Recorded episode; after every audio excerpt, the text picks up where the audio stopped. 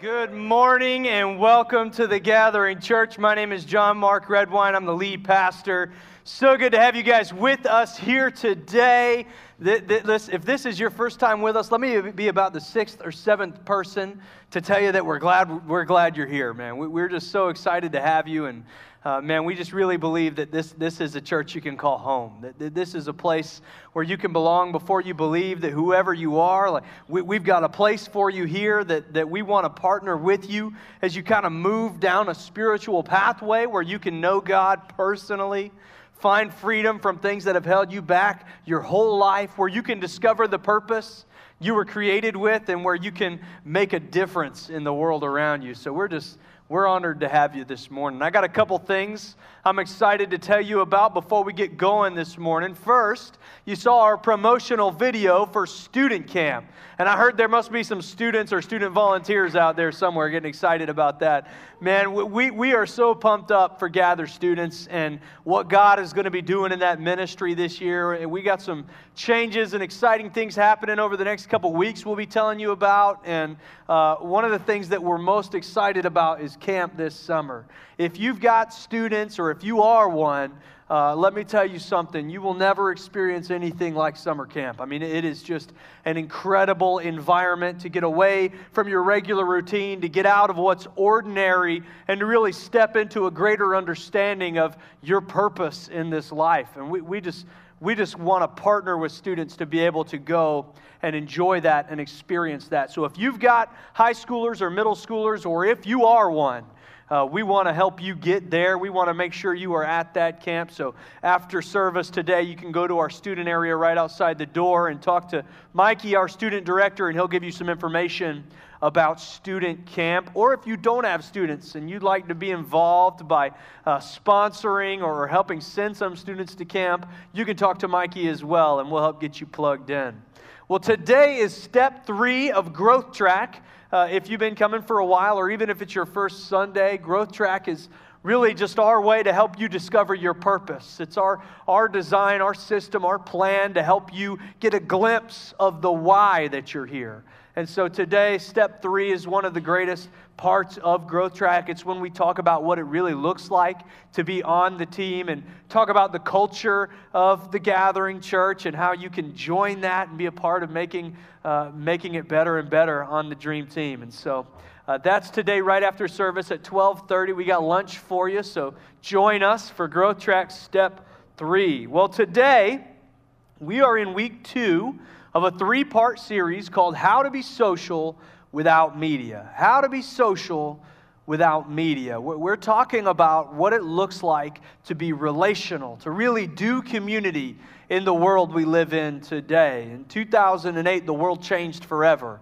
Facebook became available to people outside of a college campus, and in the same year, uh, Steve Jobs introduced us to the iPhone. And ever since, we've been moving forward on a breakneck pace towards this new world of social media. In fact, the, the studies have shown that this has impacted us greatly. In 2017, Facebook released some statistics that told us that most of, that the average of their user, the average time spent on the platform was 135 minutes. 100 over 2 hours a day on Facebook for the average Facebook account holder. When, uh, when Apple and Samsung began to catch a, a little bit of wind of what was happening in the world around us, they released this new screen time function that now on our phones we can track and monitor how much time we spend on social media, how much time we spend looking at our phones every day. And if you're like me, when you get that notification at 9 a.m. on Sunday mornings, you do your quickest swipe that you can to not see it because if you can't see it, then it's not real, right? We just want to, let's not acknowledge how bad this is getting. And it is really beginning to affect us. A couple years ago, a study was done amongst a research group of a thousand randomly selected people. And in this research group, uh, one in four people said they did not have one to three friends to confide in, that they did not have a close friend at all. A quarter of the people that they talked to. And honestly, probably a few of them weren't being completely honest. I think it's higher than that. You see, as we've learned more and more to rely on our phones, on our computers, into social networks for our relational desires, we're finding that our relational needs are no longer being met because they can't be met over screen to screen. Our relational needs can only be met in real, life giving relationships. So, our goal in this series is not to convince you to go back to a flip phone. That would be ridiculous, okay? Our goal is not to convince you to not use social media and to move away from it. Our goal is simply to learn together how we move forward in the new reality that we live in. How do we continue to be the church? How do we continue to be the kind of community that we are all hungry for? Because we desperately need one another. But more and more, the art of the relationship is becoming a lost one. And so, in this series, our goal has just been to learn together what it looks like to be in real, authentic community. Last week, we talked very simply about how to build relationships. For many of us, we've just kind of forgotten what it even looks like to build a relationship. Where do we get started? This week, what I want to talk about is how to care for others. How do we care for somebody? Like, how do you really show up when somebody needs you to? I'll never forget when my first daughter was born. The whole scenario was wild. I mean, it's a child coming into this world that I'm going to be responsible for.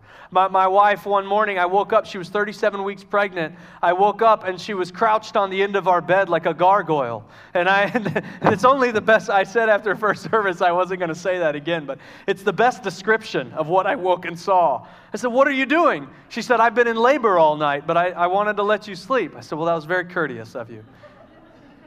She's having contractions like every six minutes. If you've never had kids, that means the baby's close, okay?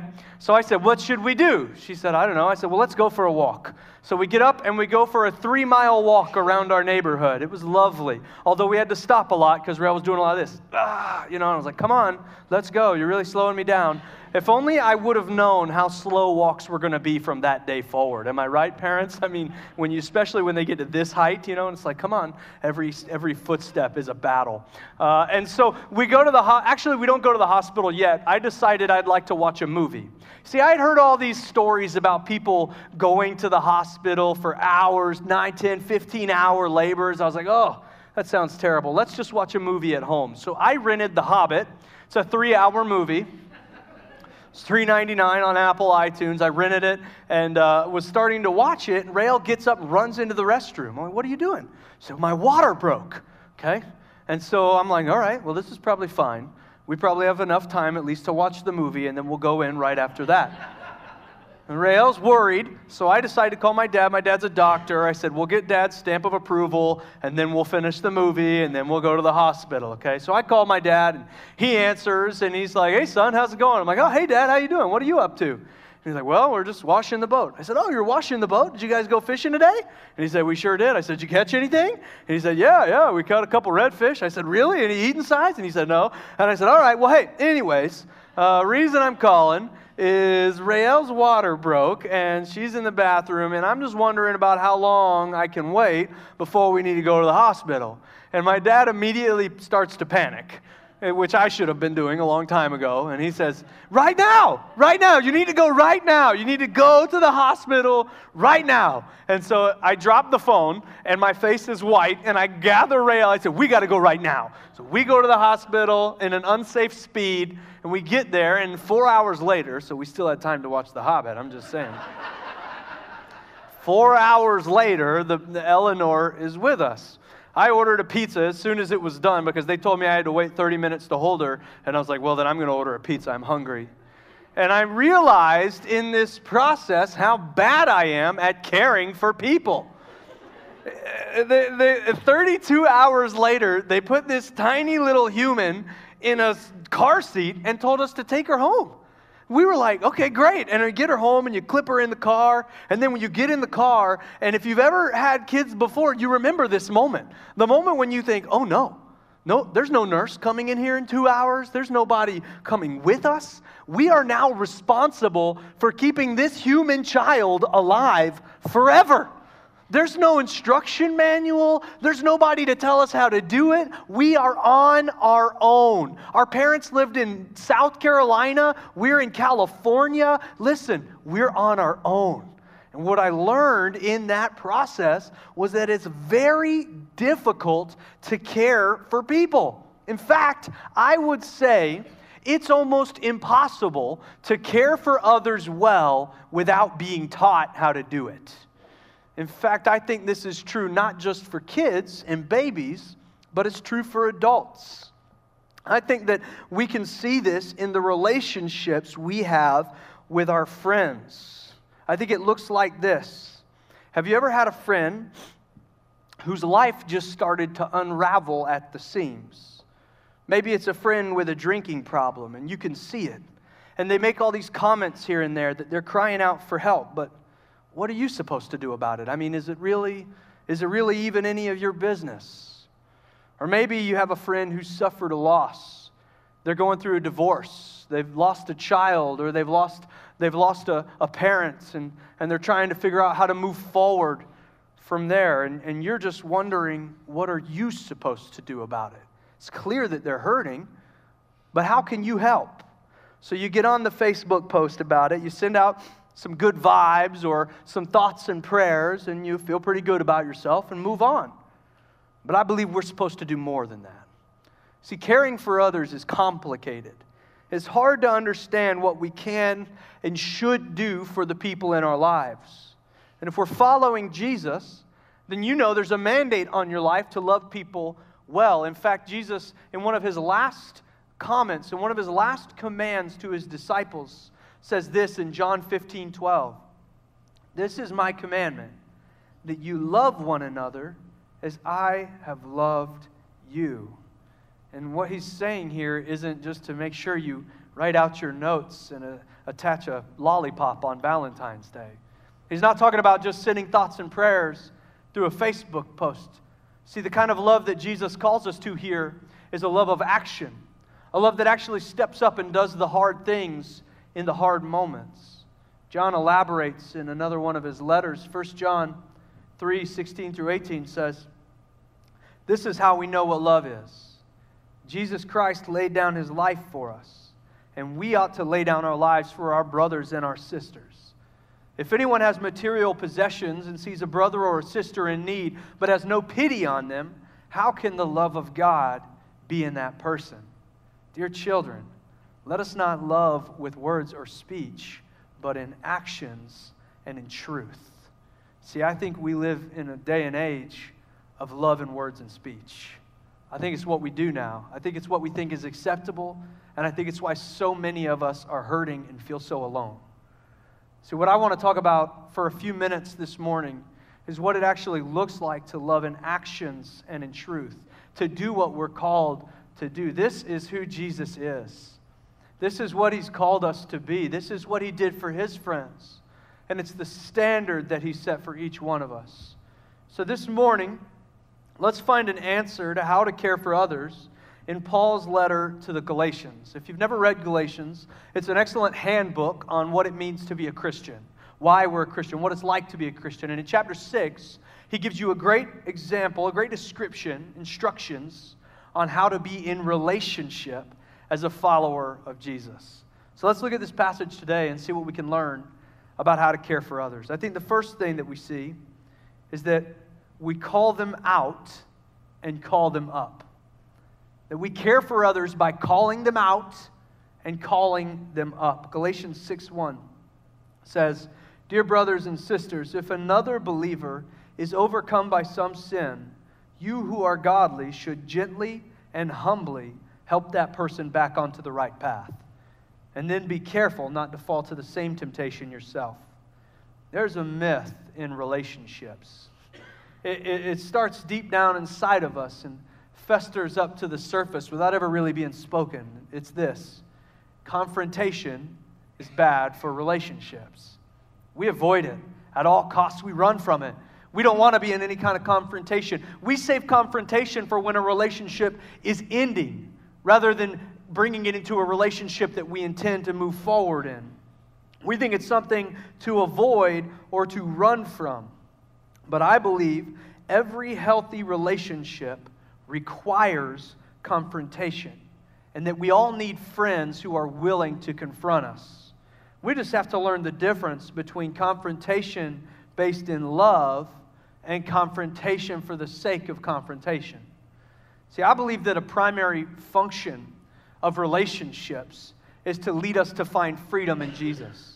I believe one of the primary goals, one of the primary functions of the community of the church, the relationships we're meant to have in the church, is to have somebody to walk with us to the kind of freedom we were created to experience.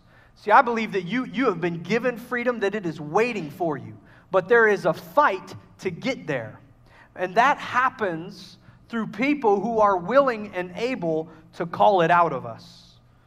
And if those people who are in our lives and who are in the right position to call us out and call us up are afraid to confront our struggles, then, then we will never be able to walk in the freedom we were created to live in. Listen, if your brother or your sister who, are you, who you are in a relationship with is struggling in some way, struggling with some sin, some habit, some mindset, some addiction, you need to step in. Jesus set this precedent in Matthew chapter 18, verse 15. He said, If your brother sins, go and tell him his fault between you and him alone. And if he listens to you, you have gained your brother. See, Jesus has called us to hold each other accountable to a higher standard, not for the sake of judging one another, but for the sake of leading one another to find freedom. Now, here's a couple things to remember about calling people up. First, call people out who you are in relationship with. Hear me on this one. Earn the right to call somebody up. Do not call people out who you do not have a relationship with. That's being judgmental. There's a big difference. See, we're not just, as the church, supposed to go around looking for people who are struggling with things and say, hey, you've got this problem. Don't worry, I'm here to fix it. That's not what it's all about. It's about being side by side with somebody in relationship, earning their trust, which gives you the ability to speak into their lives. We're not here to call out people that we don't know. We're here to know somebody, to show them love first, to engage in relationship first, to show up for them first, and then we come up alongside them in recovery. Second thing to remember is don't just call people out call them up. Give them a goal to aspire to, and then offer to go there with them. Here's a big difference between just calling somebody out and calling them up whether or not you're willing to partner with them in the recovery process. There are so many stories of this happening in our church that I just can't share with you yet. That they're just too fresh. It's too much going on right now that I just can't share with you. But in this room right now are people who have been called out and who have struggled with everything from alcohol to anger to pornography. And in this room are people who have said, Hey, let me go with you to some meetings. Hey, let me, let me refer you to a counselor, somebody that's helped me out with. Hey, let me meet with you every, every Wednesday morning and help you, uh, hold you in accountability and encourage you along the recovery process. You got to be willing to help somebody by going there with them. Next thing to remember is you can't control how somebody's going to respond. You've got to remember this. You can't control people. We use the influence that we gain in a relationship to care for others. Where I have influence, I will have concern and where I have control, I will, I will enact change. You only have control over one person. That's you. You only change you. You only influence and care for others. You can't control how they're going to respond. See, ideally, when you're in relationship with somebody, they'll invite you to speak into their life. When that happens, you get to be a little bit more honest, a little bit sooner, and people usually take it pretty well. But sometimes in relationship, you have to step in while they still can't see that there's a problem. And that can go well and it can go poorly. But we need to make a commitment to love people enough, just as they are, to call them to something better. Sometimes that hurts. Sometimes people reject it, but it's a risk we have to take so we can all move forward. This is a community where you can come as you are. This is a community where you can be broken. You can be broken at the gathering.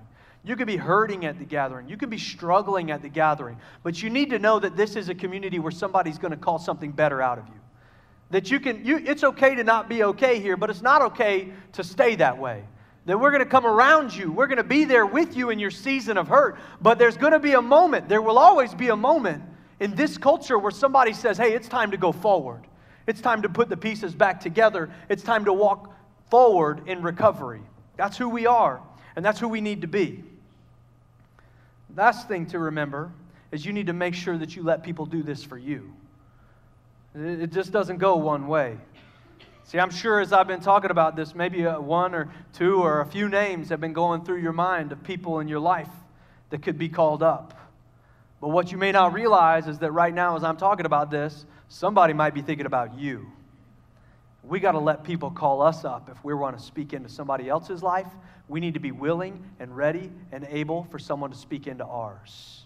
People call me out all the time. In fact, I created a structure in my life to intentionally be called out as often as I need it. I have an accountability partner. What that means is that there's somebody who has complete and total access to me. They know all the stuff that I'm likely to do that is going to be a mistake, and they are there waiting to stop me from going to, to, to from making bad decisions and calling it out of me. I've even got a, a system of overseeing pastors who are three guys that their job is to call me out when I need to be called out. One of these guys, between the four of them, is calling me out about once a week. I'm just letting you know. You got to let somebody call you out. I even ask our staff to do this for me. Uh, one time I was at a lunch, we were preparing to. Um, launched this church and uh, was having meetings with people to encourage them to, to be a part of what we were doing. And I went to this first lunch with Robbie. Rob, Pastor Robbie, is, he was up here just a few minutes ago, and he was the first one to kind of come on board this team with me. And he had never seen me like in a lunch meeting before. And uh, we had this lunch meeting, and my, my goal was just to convince this person that we were having lunch with to be a part of this vision that God's called us to. And I got to let you know that I'm not always very good at, at, a lunch table as I could be on a stage. And the problem is, I can be exactly the same at a lunch table as I am on a stage. And you got to know there's a way you communicate vision from a stage and a way you communicate vision at a lunch table. And when I'm at this volume and at this intensity, and you're sitting three feet away from me, it could be a bit much. And we walked out of there, and Robbie was like, Hey, can I, can I give you some feedback? And I was like, Sure, man. What, whatever, anything you want. He's like, That was a bit much, bro. that guy is not going to come to our church. You got to tone it back, man. Your intensity is just too high. You got to you got to just talk to somebody sometimes. And I was like, and he was like nervous because he was like, I don't know how this guy's to take this. And but I, I learned from it. I wrote it down, and the next time we went to lunch, I let Robbie do most of the talking because I've learned I'm never going to be very good at that. I met with one of my accountability partners one time, and I said, "Hey, man, you got anything that you can help me to tell me that'll help me, you know, as we kept before we go today?" And he said, "Yeah, John Martin, there's one thing I wanted to talk to you about." I said, "Okay, what is it?"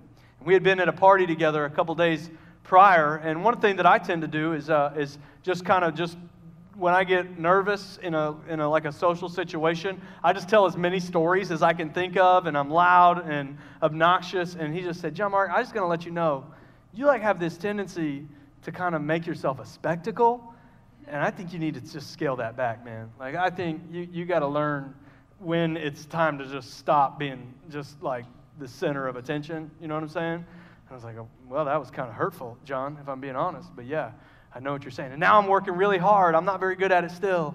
But to be less of a spectacle in a social situation. I'm just telling you all this about me that I don't like so you know that sometimes you're going to be there to call somebody out, and sometimes you got to give people the freedom and the ability and the space to call you out. It's how we grow. Sometimes it's me, sometimes it's you. This is how we get better together. Next thing, the next way that we care for others, number two, is be there when it's hard to be. Uh, Galatians 6 2 says, Share each other's burdens, and in this way obey the law of Christ. Do you know what the law of Christ is?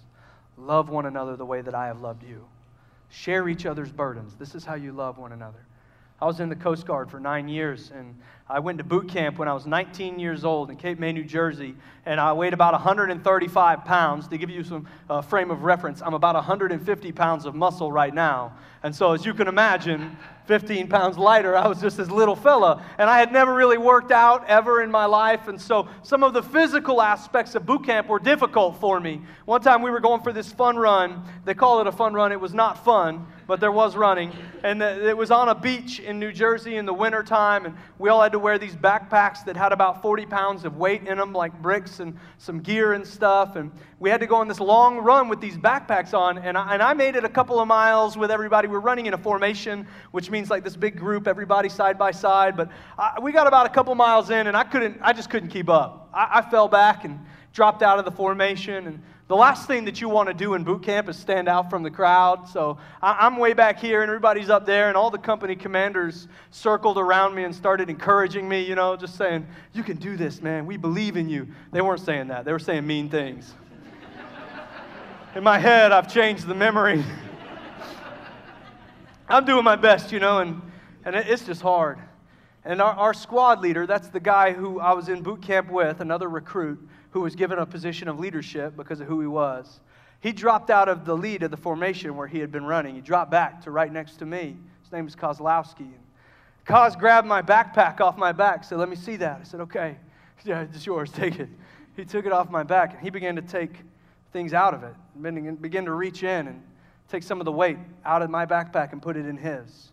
And he began to take some stuff out and put it in his pack, and he just kept going until it was almost empty. And he handed me back my backpack and he looked me in the eyes and he said, All right, here's what we're going to do. You're going to carry it a mile, and then I'm going to carry it a mile. And we're going to do this together.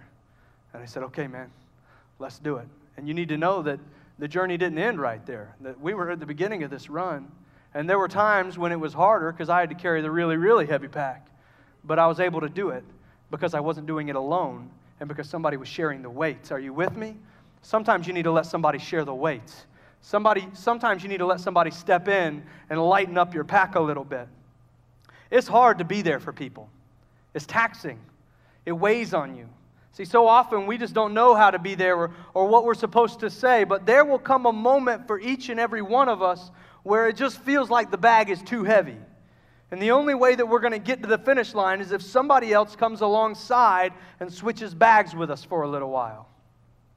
I want to talk about this for a moment because we live in this social media world where sympathy cards are the way that we care for one another. We, we see somebody put on, a, on, on Facebook or Instagram or Twitter that they're having a hard season. They post what it is. And next thing you know, there's 126 comments, all of them saying the same thing. You know, hey, so sorry to hear about that. Thoughts are with you. Prayers are with you. Good vibes. Listen, good vibes aren't a thing. Nobody's getting your good vibes. I'm glad that you're feeling good. Anyways, I'm going to. We're just putting a Facebook post on. We feel pretty good about ourselves and we move on. But you need to know there is a call on us to do more than just say, I hope you're okay.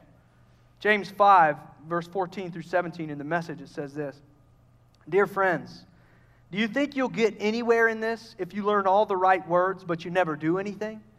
Does merely talking about faith indicate that a person really has it? For instance, you come upon an old friend dressed in rags and half starved and say, Good morning, friend. Be clothed in Christ. Be filled with the Holy Spirit and walk off without providing so much as a coat or a cup of soup, where does that get you? Isn't it obvious that God talk without God, God acts is outrageous nonsense? James always knew how to say it just like it was, doesn't he? It's a way with words. Listen, we've got to show up for people. We can't just talk about it. We can't just give them some good thoughts, give them some prayers, and think that we've done enough. You got to show up for people when it's hard to show up. That's what it means to be a community. That's what it means to be a friend. You don't have to know what to say or what to do. Nobody's going to remember what you said during their worst moments. They are only going to remember that you were there. So make them some dinner, drop it off, and look them in the eyes and say, What do you need? Send them a text that says, I've been thinking about you. How can I help you today? Call them, ask them if they need someone to talk to. Just be there. I had a buddy going through an alcohol addiction, and if you've ever been through recovery, or you are in it, uh, or someone you know is in it, you know that those first six months are no joke, they are hard, especially working the steps. And he was having a really hard time. And I didn't know what to say or how to be there for him. I knew that he was my friend, I cared about him. I just didn't know what to do. So I, I got lunch with him whenever he wanted and talked to him and encouraged him. I would do things like send him a text. I, one morning I was reading uh, my, my devotional and I came across this passage in Lamentations. I sent it to him. It says, Lamentations 3 16 through 24 says, He has broken my teeth with gravel. He's trampled me in the dust. I've been deprived of peace. I've forgotten what prosperity is. So I say, My splendor is gone, and all that I had hoped from the Lord. I remember my affliction and my wandering, the bitterness and the gall. I well remember them, and my soul is downcast within me. Yet this I call to mind, and therefore I have hope. Because of the Lord's great love, we are not consumed, for his compassion never fails. They're new every morning. Great is your faithfulness. I will say to myself, The Lord is my portion so I will wait for him. And the text just said, Hey, man, I know it probably feels like you're chewing on rocks right now. Just remember, he's good. He's with you. He'll get you through it. Wait for him. It was an easy thing for me. It didn't mean much. I was just trying to figure out what to do. This became the verse that got him through that season. He got it printed out. He looked at it every day. You just need to know that you have no idea how your small actions of showing up for people when they need you are going to impact them. We just got to help each other by carrying each other's burdens, even when we don't know how. The third thing to care for others is you got to humble yourself. You're going to have to humble yourself. Galatians 6 3 says, If you think you're too important to help someone, you are only fooling yourself. You are not that important. This is our memory verse in our kids' ministry this morning. You are not that important. I'm just kidding. We wouldn't teach the kids that yet. Some of them need to learn it. You are not that important. Here's an aspect of caring for others that should be self inherent, but I'm going to say it anyways. Caring for others requires us to think about somebody other than ourselves. See, we live in a selfish world. Look out for number one is the mantra of the world we live in. But this is the opposite of how Jesus has called us to live. One of the other things I learned when we had a baby is exactly how selfish I am. Oh my gosh, I am so selfish. Because the first couple of months of that baby, all I could think about was the mourning of the loss of being able to do whatever I wanted to do. I missed being able to just get out of a car. Listen, if you don't have kids yet, today when you go to get in your car and you just get in and you turn it on and go, you just relish that moment, okay?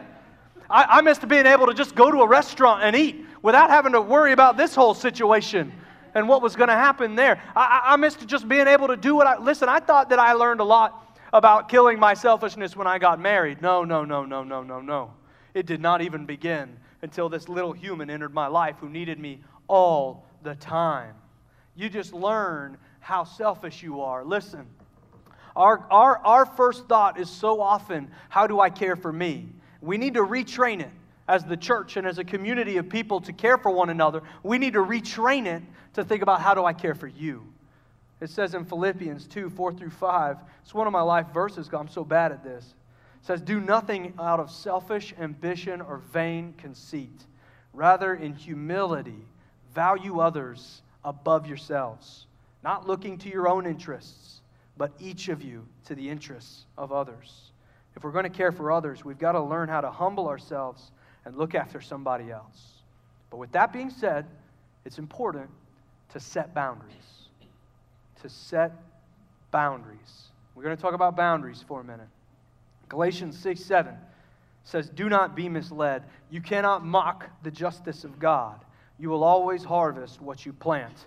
The old King James says, You're going to reap what you sow. Sometimes we need to let people experience the consequences they have brought upon themselves so they can learn the lessons those consequences were designed to teach them. I want to give you an example. If you have a son or a brother who struggles to make wise decisions and does not hold down a job, but you continue to house them for free, well beyond the limits of helping them get back on their feet, you are not caring for that person, you are enabling them. Like all things, there is a difficult balance that we need to walk between being available for people, caring for people, getting uncomfortable for people, and protecting our own health and well being in the process. In verse 1 of the passage today, it says, being careful not to fall into the same temptation yourself. We've got to be careful and set boundaries and guardrails around our lives to make sure we're not ending up in the same place as the people we're called to help. Proverbs 4:23 says above all else, guard your heart, for everything you do flows from it. We've got to set some boundaries up in order to guard our hearts. Here's what it looks like. John, you have an alcohol addiction. I want to help you beat it.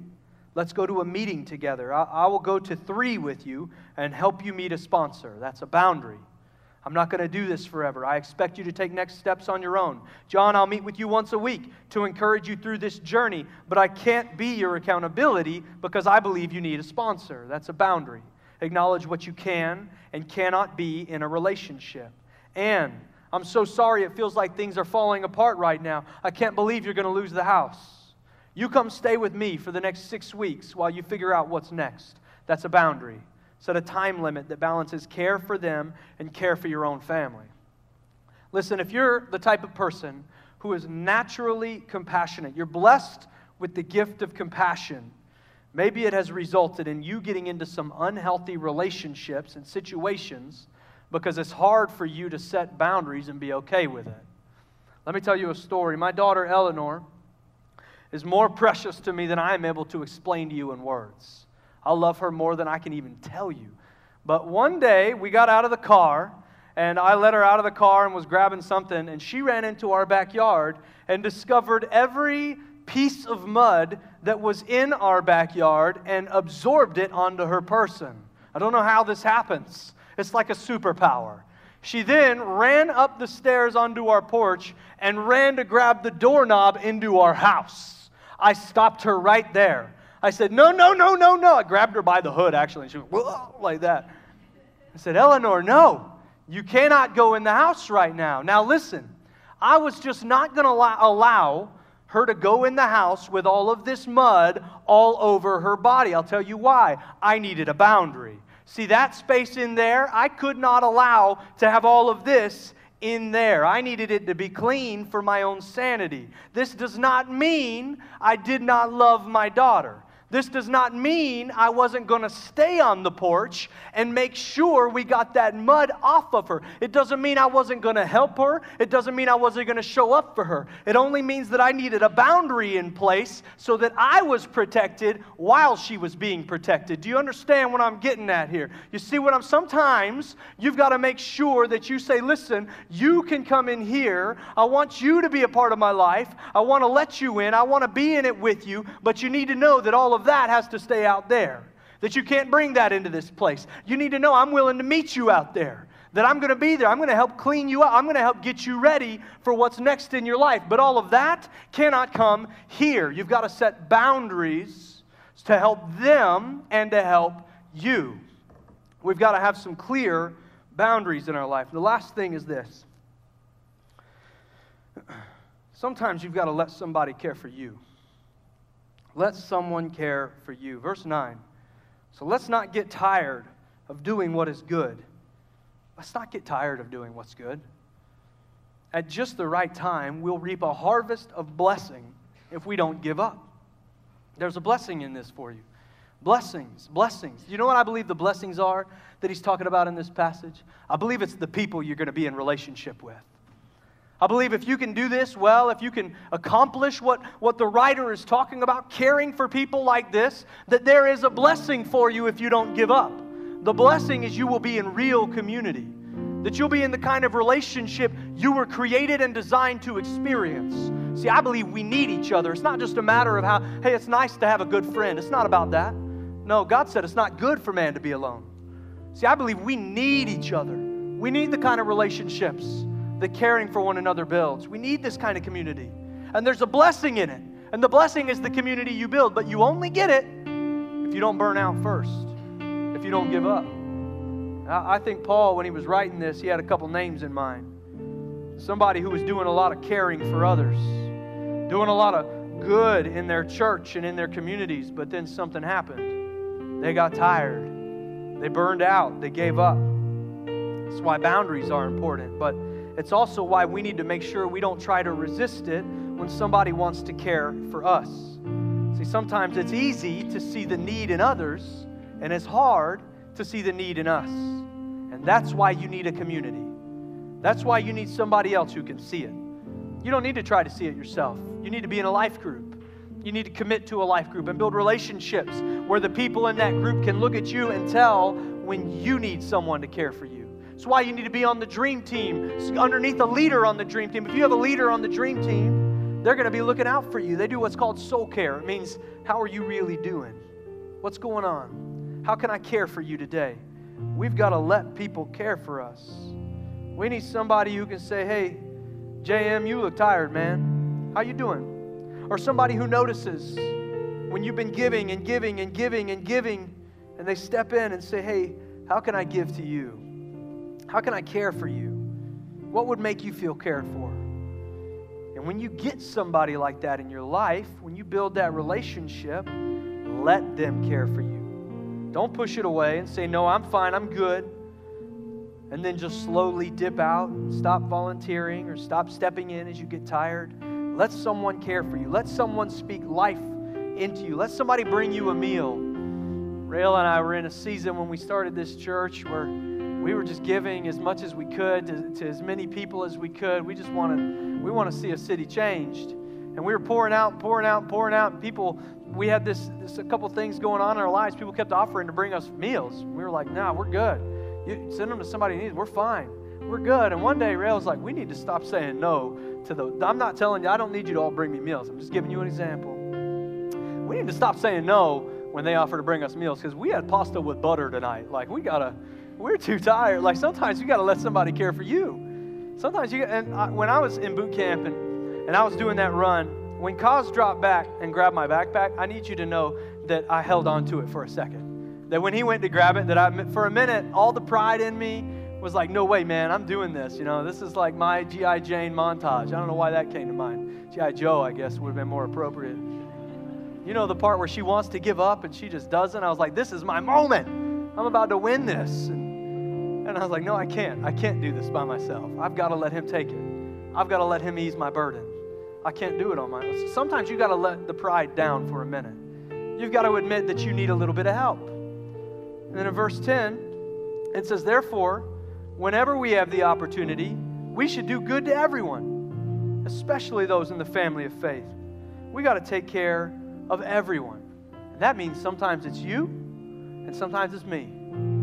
Sometimes I show up when you need me to, and I'm there when I don't know how to be. I'm just there. And it means sometimes you're there for me. And it means sometimes I call you out and I call you up and I say, I see something better in you. I see something bigger than you and I see a fight in you and we're going to fight it together. Let's do this. Link arms with me. We can beat it. Let's beat it together. And sometimes you come to me and say, I see this in you and we're going to kill it. We're going to stamp it out and God's got a greater thing for you in your life. You see, sometimes it's you, sometimes it's me. That's what community is. That's what relationship is. This is who we're called to be, church. You need to know that this is what's made the church so attractive for so long that the reason that we're still here doing this, that it's growing, that it's not disappearing, that it's getting bigger, that it's not fading away, is not because of the way we do services. It's not because of, of, of, of good music. It's not because of any of that. It's because of how well the church cares for each other, because it's what Jesus told us to do. That's what makes the church attractive. It's the community centered around the one who taught us what community really looks like. It's because together we're meeting the needs of our creation and we're showing other people how they were created too. That's what the church is. Let's do it together. Let's make sure that here in this place, that in this church, in this family, that this is our focus. This is our goal. This is what we do better than anything else is care for people. You know, this message today, it came out, it came, it was hard earned. We've had a, a hard year relationally that, that I have, The people close to me in every circle, I've seen struggle and I've seen, I've seen hard times and I've seen loss, all of it. And I've been just trying to figure out what to do. How do we move forward? I'm not there yet, but this was a hard earned message. And what I've learned on the other side of a difficult year is that this is who we're made to be. That this is when we shine. This is when it really matters. is when, when the poop hits the fan, somebody's there for you. That's the church. Let's pray. Heavenly Father, we thank you so much for who you are, God, for the way that you created us to love one another. God, I just ask that in this room today, Father, that every person who is struggling, who is hurting, who has a fight ahead of them, that God, you would put beside them someone to lighten the load, somebody to carry the bag for a while, somebody to say, We can do this together, God. That, Father, you would just give them someone to go through it with. And, Father, for every person in this room this morning who's going to be that somebody, give them your kind of courage, Lord, your kind of strength, your kind of compassion to come alongside and just be there with someone. God, I ask that you would give us eyes to see the people around us who are hurting and in need. Help us to see them the way you see them, Father, and to come alongside them the way you would come alongside them, God. That more and more your church would just look more and more like you. We honor you, God. We glorify you. We worship you this morning. We lift you up in Jesus' name. Amen.